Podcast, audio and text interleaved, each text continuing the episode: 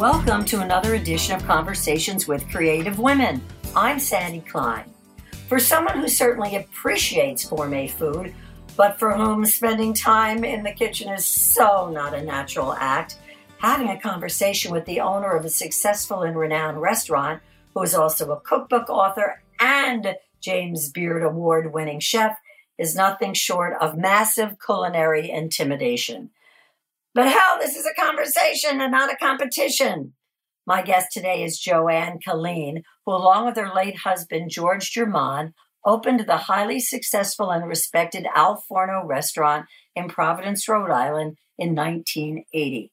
It's credited with pioneering a number of recipes and was the birthplace of grilled pizza, pies flash grilled at high heat, drawing crowds eager to sink their teeth into a chewy crust. Fast forward to 1988.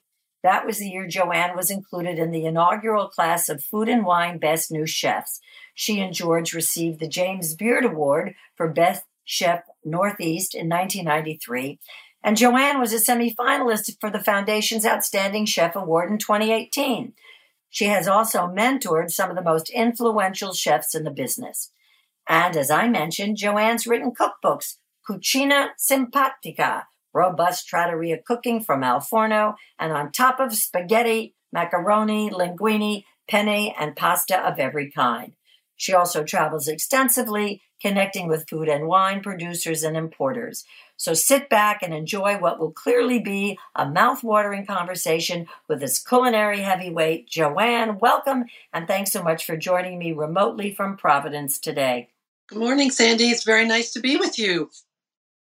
Johanne, back in the day, was your family when you were growing up adept in the kitchen or were you having pot pies? How did that work for you when you were growing up? Um, my mom was a widow and she was also a physician.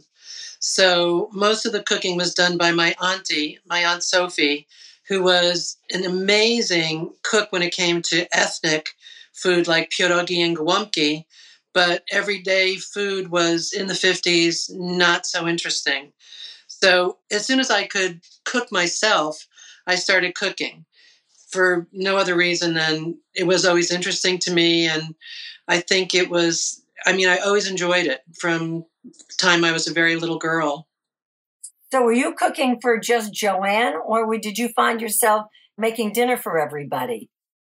I would do lunches, I would do dinners. I mean, I started just the first thing I ever cooked was a fried egg, and I forgot to put butter in the pan. So I did not have mm-hmm. a auspicious uh, beginning. But I can remember one Mother's Day when I decided to make crepe Suzettes, and I couldn't get the curacao. First of all, I bought blue curacao, not regular curacao, so that was pretty weird. Uh-huh. I couldn't get it to flame, so I just kept adding more and more curacao. So they were totally doused crap. With the fire department, did they show up uh, at any point? No. no, the fire was coming out of our mouths. There was so much. you weren't doing this for survival purposes. You were doing it because you enjoyed it. Exactly. Exactly. And I still do. Who are you cooking for back in the day? Who lived with you? Well, my mom and my sis, my aunt Sophie, and for special Sundays, especially, we would have kind of fancy lunches. So that would be the time that I would get into the kitchen. My mom would cook on holidays, but she really didn't have the time to cook any other time of the week or the month or the year because she was always working. Sure, sure. Do you think it makes a huge difference in terms of what one is exposed to growing up? There was absolutely nothing sexy about what we had in my house growing up. It was meat and potatoes and a vegetable. And you know what? We seem to always have jello for dessert. My mother would add fruit to it, made her feel like she was what? Reinvented the wheel or something. Well, I had the same kind of upbringing for basic meals, and the jello came out when the bananas on the counter were getting ripe. They were not going to be so good the next day. That's when we made jello. But the other thing that very lucky because my mother exposed me to restaurants. I grew up in New Jersey, in Lyndhurst. So the Lincoln Tunnel was maybe five, six miles from our house. And she did have a day off. We often went into the city and she would take us to really nice restaurants. And then when I was eight years old, she started taking us to Europe. Oh, wow. So I had great exposure. And not that I appreciated it so much at such a young age, but I, I remember. I remember it. I remember the first time I went to France. I remember the first time I had unsalted butter in France. And I remember the soups and how delicious everything was and the fruit. So I, I was very, very lucky growing up. I had great exposure. So, was your takeaway from those trips the fact that you were going to recreate back home in Jersey what you were eating abroad? Pretty much. And I, you know, I was one of the early followers of Julia Child, but I would look at the recipes and say to myself, well, why do I have to do all these steps? I can fast forward to yeah. something else. And for the most part, it was successful. I can remember making her mushroom soup, and it was like every pot and pan in the kitchen, every bowl, and it just seemed I had to streamline it for myself. And then mm-hmm. the beginning of experimentation for me, I guess. So I also read in your bio that you wound up going to the Rhode Island School of Design for college, RISD. And that's our connection because a very old and dear friend of mine went to RISD. And how and why did that happen? Did you know that you were not necessarily going to make anything culinary your life's work? I know art was the was my whole focus, and um, I ended up doing photography at RISD. So I spent a lot of time alone in a dark room, and when I would come out of the dark room and into the light, I wanted to cook something. So that was kind of a release from the process of making photographs and being alone a lot. So, did that allow you to exhale? That cooking was your safe space? That's exactly how it was. It was a release from uh, the day's work. Mm-hmm. I could relax. It was a relaxation process, and I find that things flow better from me when I'm not thinking too seriously about things. When I'm looking in the refrigerator and thinking, oh, this would be good with that, or, you know, whatever, and then just putting something together. And my husband, George, was the same way. You know, the best meals we cooked for each other were the ones where you know, we just put things together and had a glass of wine and talked to each other, and then the food would be on the table. And he would say, Too bad nobody else is enjoying this with us. but when you met George, and that wasn't RISD, what was his major? He started out in ceramics, but he found that the medium wasn't, I guess, big enough for him. So he switched to sculpture. And he was really a renaissance man in that he could do just about anything. So he could paint, he could draw. He did production pottery for a number of years. Production pottery. Where he would make 500 mugs a day. He would weigh oh my God. 500 pounds of clay. And then from the early morning to late at night, he would throw whatever he was and what kept him interested was making casseroles and thinking what he would cook in the casserole yeah, right uh-huh. was it easy for you to marry your passions i would say yes but i think the passion that sealed the deal was our passion for food after I graduated, I moved to Florence, and our mutual friend Ruth did visit me while I was living there. George, at the same time, I didn't know it because we were not a couple at the time, but he was living in Rome doing the European Honors Program for RISD, teaching. So when we both came back to the United States, we started working together in a restaurant because I had spent all my money on a very fancy camera, and George just always loved having a job in food. So we ended up at the same restaurant. And as soon, I mean, I fell in love with him right away. It was just incredible. we wooed each other with the food that I learned in Florence and the food that he learned in Rome.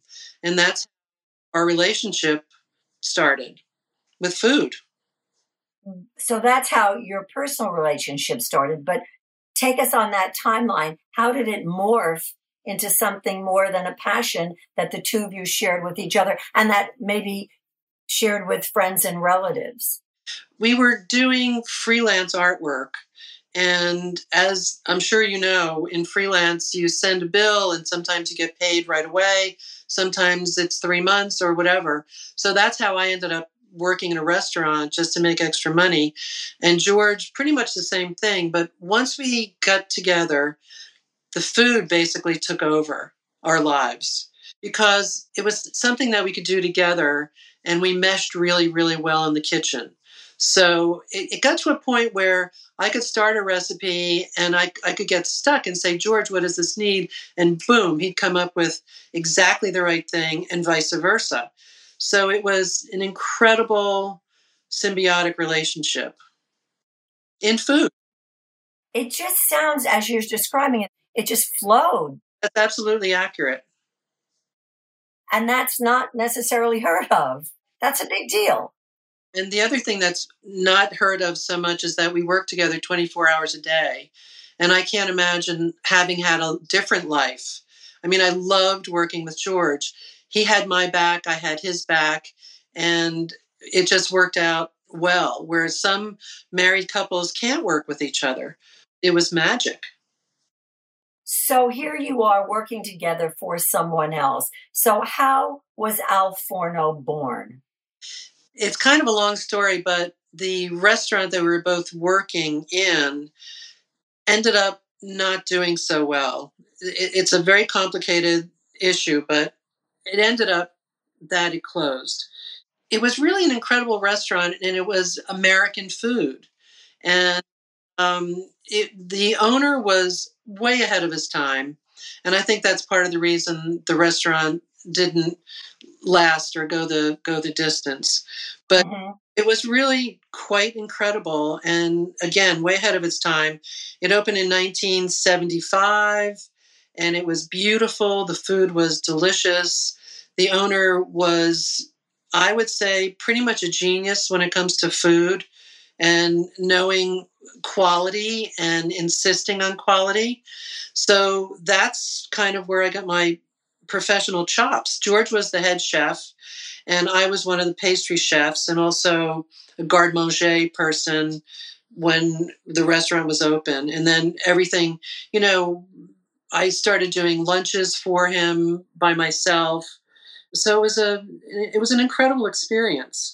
George was the head chef and he was in charge of the kitchen and he was he's the only real mentor I had except for the owner of the restaurant.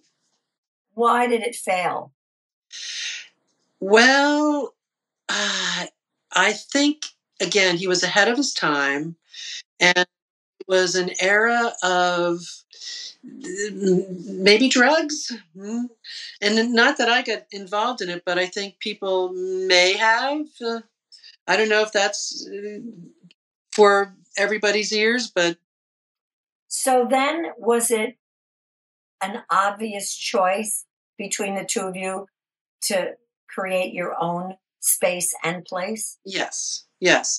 And in fact, we started out with the idea of doing it with the owner of the restaurant that failed. Uh huh. So we started out with that in mind, and very quickly he jumped ship, and it was just George and me, and we carried on. Was that difficult to give birth to a restaurant in terms of the mundane, uh, the backing and the money and all that stuff, which which takes away from the creativity part of it? Yes, it does take away from the creativity part of it. After we rented this space in Providence, George and I were, and the owner of the restaurant, we were all in a head on collision. So I was out of commission for several months. And then my energy level didn't return for another several months. And in the meantime, the previous owner of the previous restaurant bailed. George and I are alone trying to get this place open. It was tiny, and um, we did most of the work ourselves. So, since George was adept at carpentry, electricity, plumbing, uh, even though we had some professionals work with us, the building of the restaurant, the actual building, was mostly George. And he would show me how to do something in construction, and I would do it. But it was basically the thing. It sounds like a fairy tale or a nightmare, but that's what happened. That's how it worked. I, at the risk of deifying you, and I don't mean to do that, the more you talk, the more it's jaw dropping for me. That it, I mean, I don't know how you feel when you go back in time and discuss your life, but as you're doing it, do you feel that each step was just a very natural act? Well, we've got to do this, and now we've got to do that, and we don't have to make a freaking big deal out of everything that's pretty much it. And I have to say that we were bumbling along. We were, I like to say that we were an overnight success after seven years because okay. there was a lot of crying and boohooing and uh, not getting a salary for literally seven years. And then a wonderful article came out in Bon Appetit magazine, and that was kind of the beginning of success. By that time, we were kind of seasoned, so we were used to the kind of work, and we had grown. We had learned how to do things. We had learned how to pay salaries. We had learned how to pay taxes and make money to pay salaries and pay taxes. but I, I, rarely talk about my past, um, and, and there's so much of it. I mean, now the restaurant is 43 years old. I mean, if you think back four decades to what food was like then and what it's like now, it's incredible. Did you know that your restaurant was just going to have a different bent to it? And also, before you answer that, what does al forno mean? It means from the oven. And okay. the name came because we the one piece of cooking equipment we had was a large deck oven. So everything had to be mm. done in the oven. So al forno, baked or from the oven. We would even boil pasta in that oven. Wow. It was, wow. It was crazy. It was like, so we approached it from a standpoint of artists, not cooks. We're self taught cooks, or now after 43 years, I can call myself a chef, but we're self taught. We were both self taught. So we approach things in a very different way. And a good friend used to say that you know, we were basically just home cooks, which is not an insult because I think home cooking is a wonderful thing. And we might be maybe a little bit more sophisticated than home cooks, but our food was that kind of food, just very simple, very straightforward. The lessons we learned in Italy. Even now, when you go to a restaurant, the ingredients might come from five miles away. They don't come from 3,000 miles away. So very, very seasonal and very, very regional. And those were lessons that we learned. So when we cut back to Rhode Island and opened our own place, we commissioned a farmer to grow a field of basil for us because basil was not readily available. Like you said, things just flowed. We just did things the way we felt they should be done, not the way a professional taught us to do.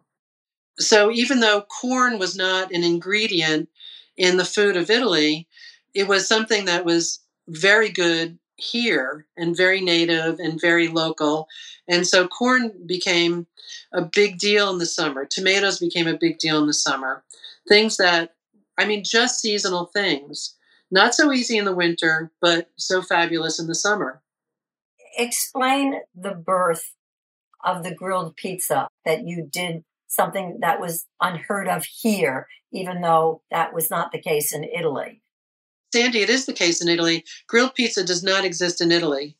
It was oh George okay completely on his own, and so we did one. We did a renovation about a year after we opened because we realized that one piece of cooking equipment just wasn't enough. So we renovated the kitchen. We put in a wood burning grill, and George was a you know loved fire cooking, and one day he just said to me, because we both love pizza and we both had our favorite pizzaiola. I had one in Fiesole outside of Florence, and he had his favorite in Rome near the Campo de Fiori. So we're crazy about pizza in Italy. And he said one day, Well, we don't have a pizza oven. Why don't I try doing a pizza on the grill? Live fire underneath. And I thought, George, you are now completely out of your mind. But he tried it. I, I made the dough. He mm-hmm. the dough on the grill. And within 30 minutes, we had grilled pizza and it was delicious. Mm-hmm. And so, did that become clearly Al Forno's signature dish? I would say so. Another dish that has been on the menu basically from day one is pasta with five cheeses. And that's something that I came up with because at the time we couldn't get the same cheeses that we could get in Italy. We could get pecorino cheese, but even Parmigiano Reggiano was hard to find. So, a dish that I made in Italy with a wonderful Southern cook, Southern Italian cook, uh, was a penne that she made a tomato sauce. She put the penne in, put cream in, Parmigiano, and it had this wonderful stringy, uh, cheesy quality to it. When I got back to the United States and tried to make that with the cheeses available, which was basically shelf stable uh, grated cheese in the green package that we all used when we were kids, it was horrible. So I decided I would bake it and put other cheeses in it that would mimic that stringy quality. So I would put mozzarella in and the pecorino, and I came up with something that was very similar to what I had learned in Italy. And that, that I'd say the grilled pizza and the pasta five cheese, those are the two most popular items on our menu. Did Al Forno take off relatively quickly? I, I guess we did. People recognized immediately that something different was going on at Al Forno. So it's just started off very slowly. And so we had we had time on our hands to grow which was in the end, I mean, looking back, the best thing that could have happened to us. If it had been a sensation from day one and we were packed every night or every day, because we started out just doing breakfast, then we did uh, breakfast and lunch, and then we wait. Stop. You just started out doing breakfast? Yes. what did you serve? Breakfast was very simple. We made homemade jams. We made a type of beignet that we did in the oven rather than deep frying because, as I said, we only had an oven. We had great coffee, and it was very, very simple. And then almost immediately we started with lunch. So, baked pasta. We did pissaladière. It's kind of a French Italian take on a type of pizza. Uh, we did basic sausage and peppers, you know, what every kind of Italian American has every now and then. Very simple, simple things. And then once we did the first renovation, then everything kind of opened up to us and we had the cooking equipment that we really needed to move forward. And you really, really took off at that point then? I would say yes. So when you start to gain this notoriety that extended beyond Providence, Rhode Island, is that when this all these other accolades started to pour in, like the James Beard Award? How did that impact you? What was that like for you? It was a wonderful thing to be recognized for the work that you do. But every wonderful thing that happened, we just sat back and said, uh oh, we've got to be better. I mean, this was really nice, but we've got to be better. So, it, as wonderful as it was, the pressure was severe. but that was self created. Absolutely. We're our own lunatics. Mm. right. What was that like for you on a personal level to get these honors and these accolades? These is not just not something from the Providence Gazette saying you should try Al Forno because the food is good. And this is heavy duty shit. It is heavy duty and, you know, because of it, we met wonderful people. We did a lot of events for City Meals on Wheels and different charities. So we got to travel. I mean, we never took a vacation, but because of these events, we would go to cook at City Meals on Wheels in Chicago or New York. And it was a wonderful camaraderie of chefs at that point. and I think it still is. But those were the those were kind of the beginnings of so many things in this country. It really was a magical time. What do you think when I say that you mentored some of the most influential chefs in the business? Accepting all these awards and accolades. It may not be what defined you. It may not be that you and George sat back and said, Oh, you know, we just got today the food and wine or James Beard or whatever, but that had to be not a validation, but what an acknowledgement, even though that might have been stating the obvious. It was very exciting. It seems like a long time ago now, um, but it was such a great time to do what we did. I mean, that's the only way I can describe it and it all kind of worked for you. It was never really a slog. well, it was kind of a slog. I was sleep deprived for many years, but you know, it was the excitement. There's nothing better than at the end of an evening, you've served, you know, you've you've it's a record. Our our place seated 46 if there was as one would say it took us in every seat and right. one, you know, one night we did 175, you know, turning over and moving and blah, blah, blah. And there's nothing like the feeling at the end of the night to know you did a good job and you're ready for the next day. So that's what sustains you. It's just the excitement, it's the gratification of, of a job well done. And it's not always a job well done, but when everything works well, it's wonderful. Did the two of you entertain opening up more restaurants? Well, we did, in fact, open different restaurants. We opened a restaurant for Louis Boston, which was a huge fashionista store. So their restaurant was called Cafe Louis. And for, let's see, maybe three or four years, we ran that restaurant and it was a huge success. And then we decided we needed some time and we took a sabbatical and put a group of people in place to run Al Forno. Uh, so we took a sabbatical and then realized our second book was coming out. I finished the second book when we were living in France. And when the book was coming out, we realized we had to come back to do promotion. We also realized that we had to reassess the management team at Al Forno. So we came back we fell in love with Providence all over again. We rearranged everything in the restaurant and then loved it so much that we never left. What year was that? That was 2006. Okay. And so, in a way, you kind of reinvented yourself again. Yeah, it was the excitement of falling in love all over again. Eh, eh, you know, I don't know that I appreciated even Rhode Island as much as I did when I was away from it. And I would just drive over the Newport Bridge or the Jamestown Bridge and look around me and think, oh my God, this is like one of the most beautiful places on earth. And everything at the restaurant felt new and revitalized. And you're right, it was like reinventing ourselves and hopping back in and it was it was a very good feeling. Did you and George ever consider opening up a restaurant in another part of the country? Mm, yes, we did consider New Orleans for a time, but for you know any number of reasons that didn't work out.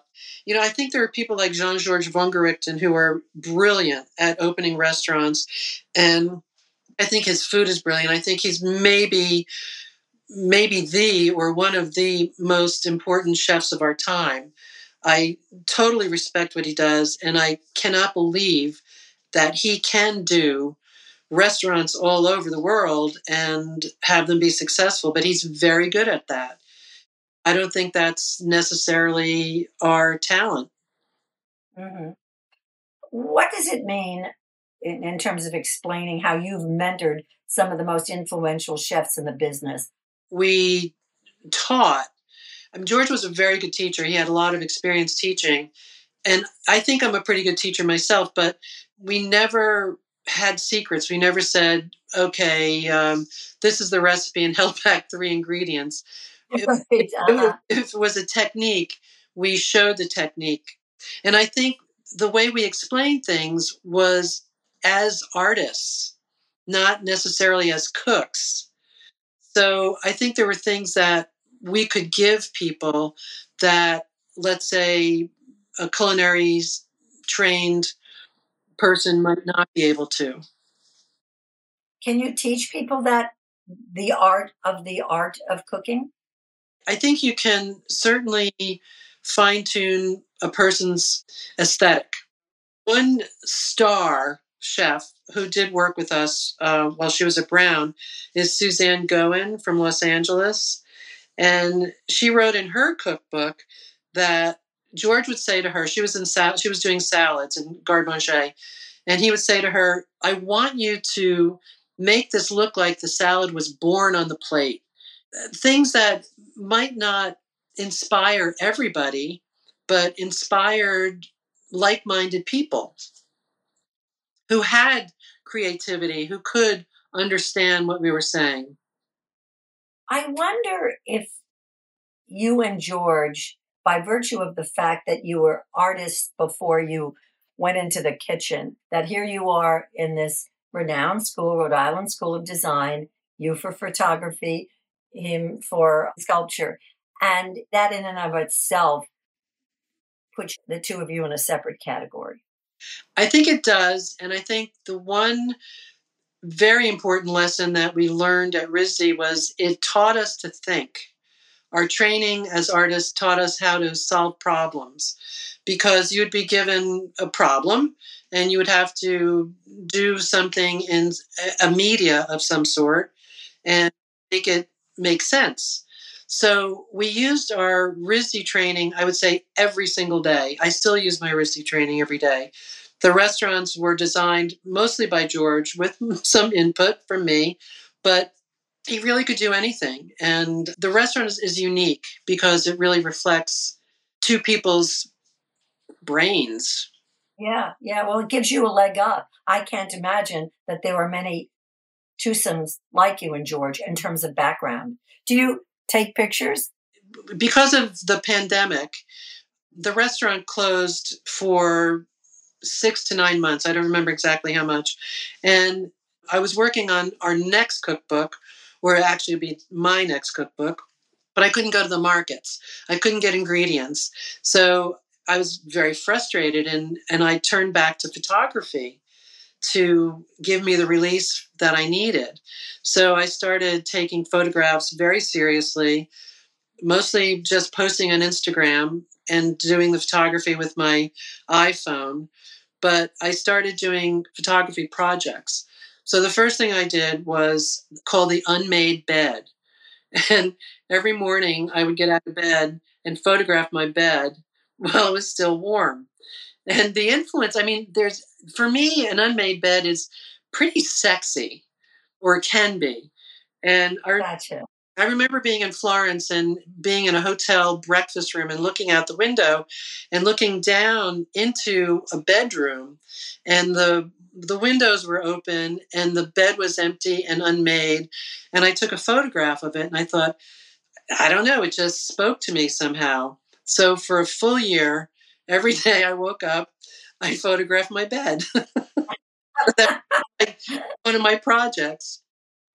Uh, d- dare I ask if you ever made it? I have to make my bed. I'm like crazy about that. That's that's one of my idiosyncrasies. Also, I wanted to ask you: Are you commuting? Are you going back and forth to Europe with uh, regularity? Well, I was before the pandemic, uh-huh. and then in the first three years, the only traveling I did was with a friend who has a plane. So every year we do a wine trip. I do this with Eli Zabar and his team. So we were able to do our wine trips every year. And we felt safe because we were mostly in the country. We didn't spend any time in cities. And um, it was a very controlled environment. But for almost three years, that's that's the only traveling I did. And now I'm going back and forth with some regularity. I just got back from Italy and had an amazing time just recharging my batteries. I can see how that could be just the great shot in the arm. So, Johanne, as you look back over your life and hopefully you so appreciate who you are and what you've done, what direction might you be headed in? Is there something that I must do before I leave these mortal coils? Well, I don't spend a lot of time in the future. I really try to spend time in the present. So I, you know, there are always things that I want to do. I do want to do another cookbook. I want to get back into that. But, you know, I'm never bored. There are a, a gazillion things I want to do, and there are never enough hours in the day to do it. I want to thank you so much for taking time out of your busy day to talk to uh, such a, a challenged, God, I wouldn't even call me a cook. I would love to cook for you, Sandy. And you have a reason to come to Providence. You have two friends here now. No, that's very sweet. And also, for those of you who find yourself in Providence and would love to dine at Al Forno, it's located at 577 South Water Street. Its website address is alforno.com, and the phone number is 401 273 9760. Johanne Killeen, thank you for sharing your life and your passion. It's just been nothing short of so interesting and so easy. And yes, one of these days I'll you'll know when I'm at Al Forno. it was a total pleasure and I look forward to cooking for you. Well, thank you again. You're welcome, Andy. Thank you. Join us for another edition of Conversations with Creative Women. I'm Sandy Klein.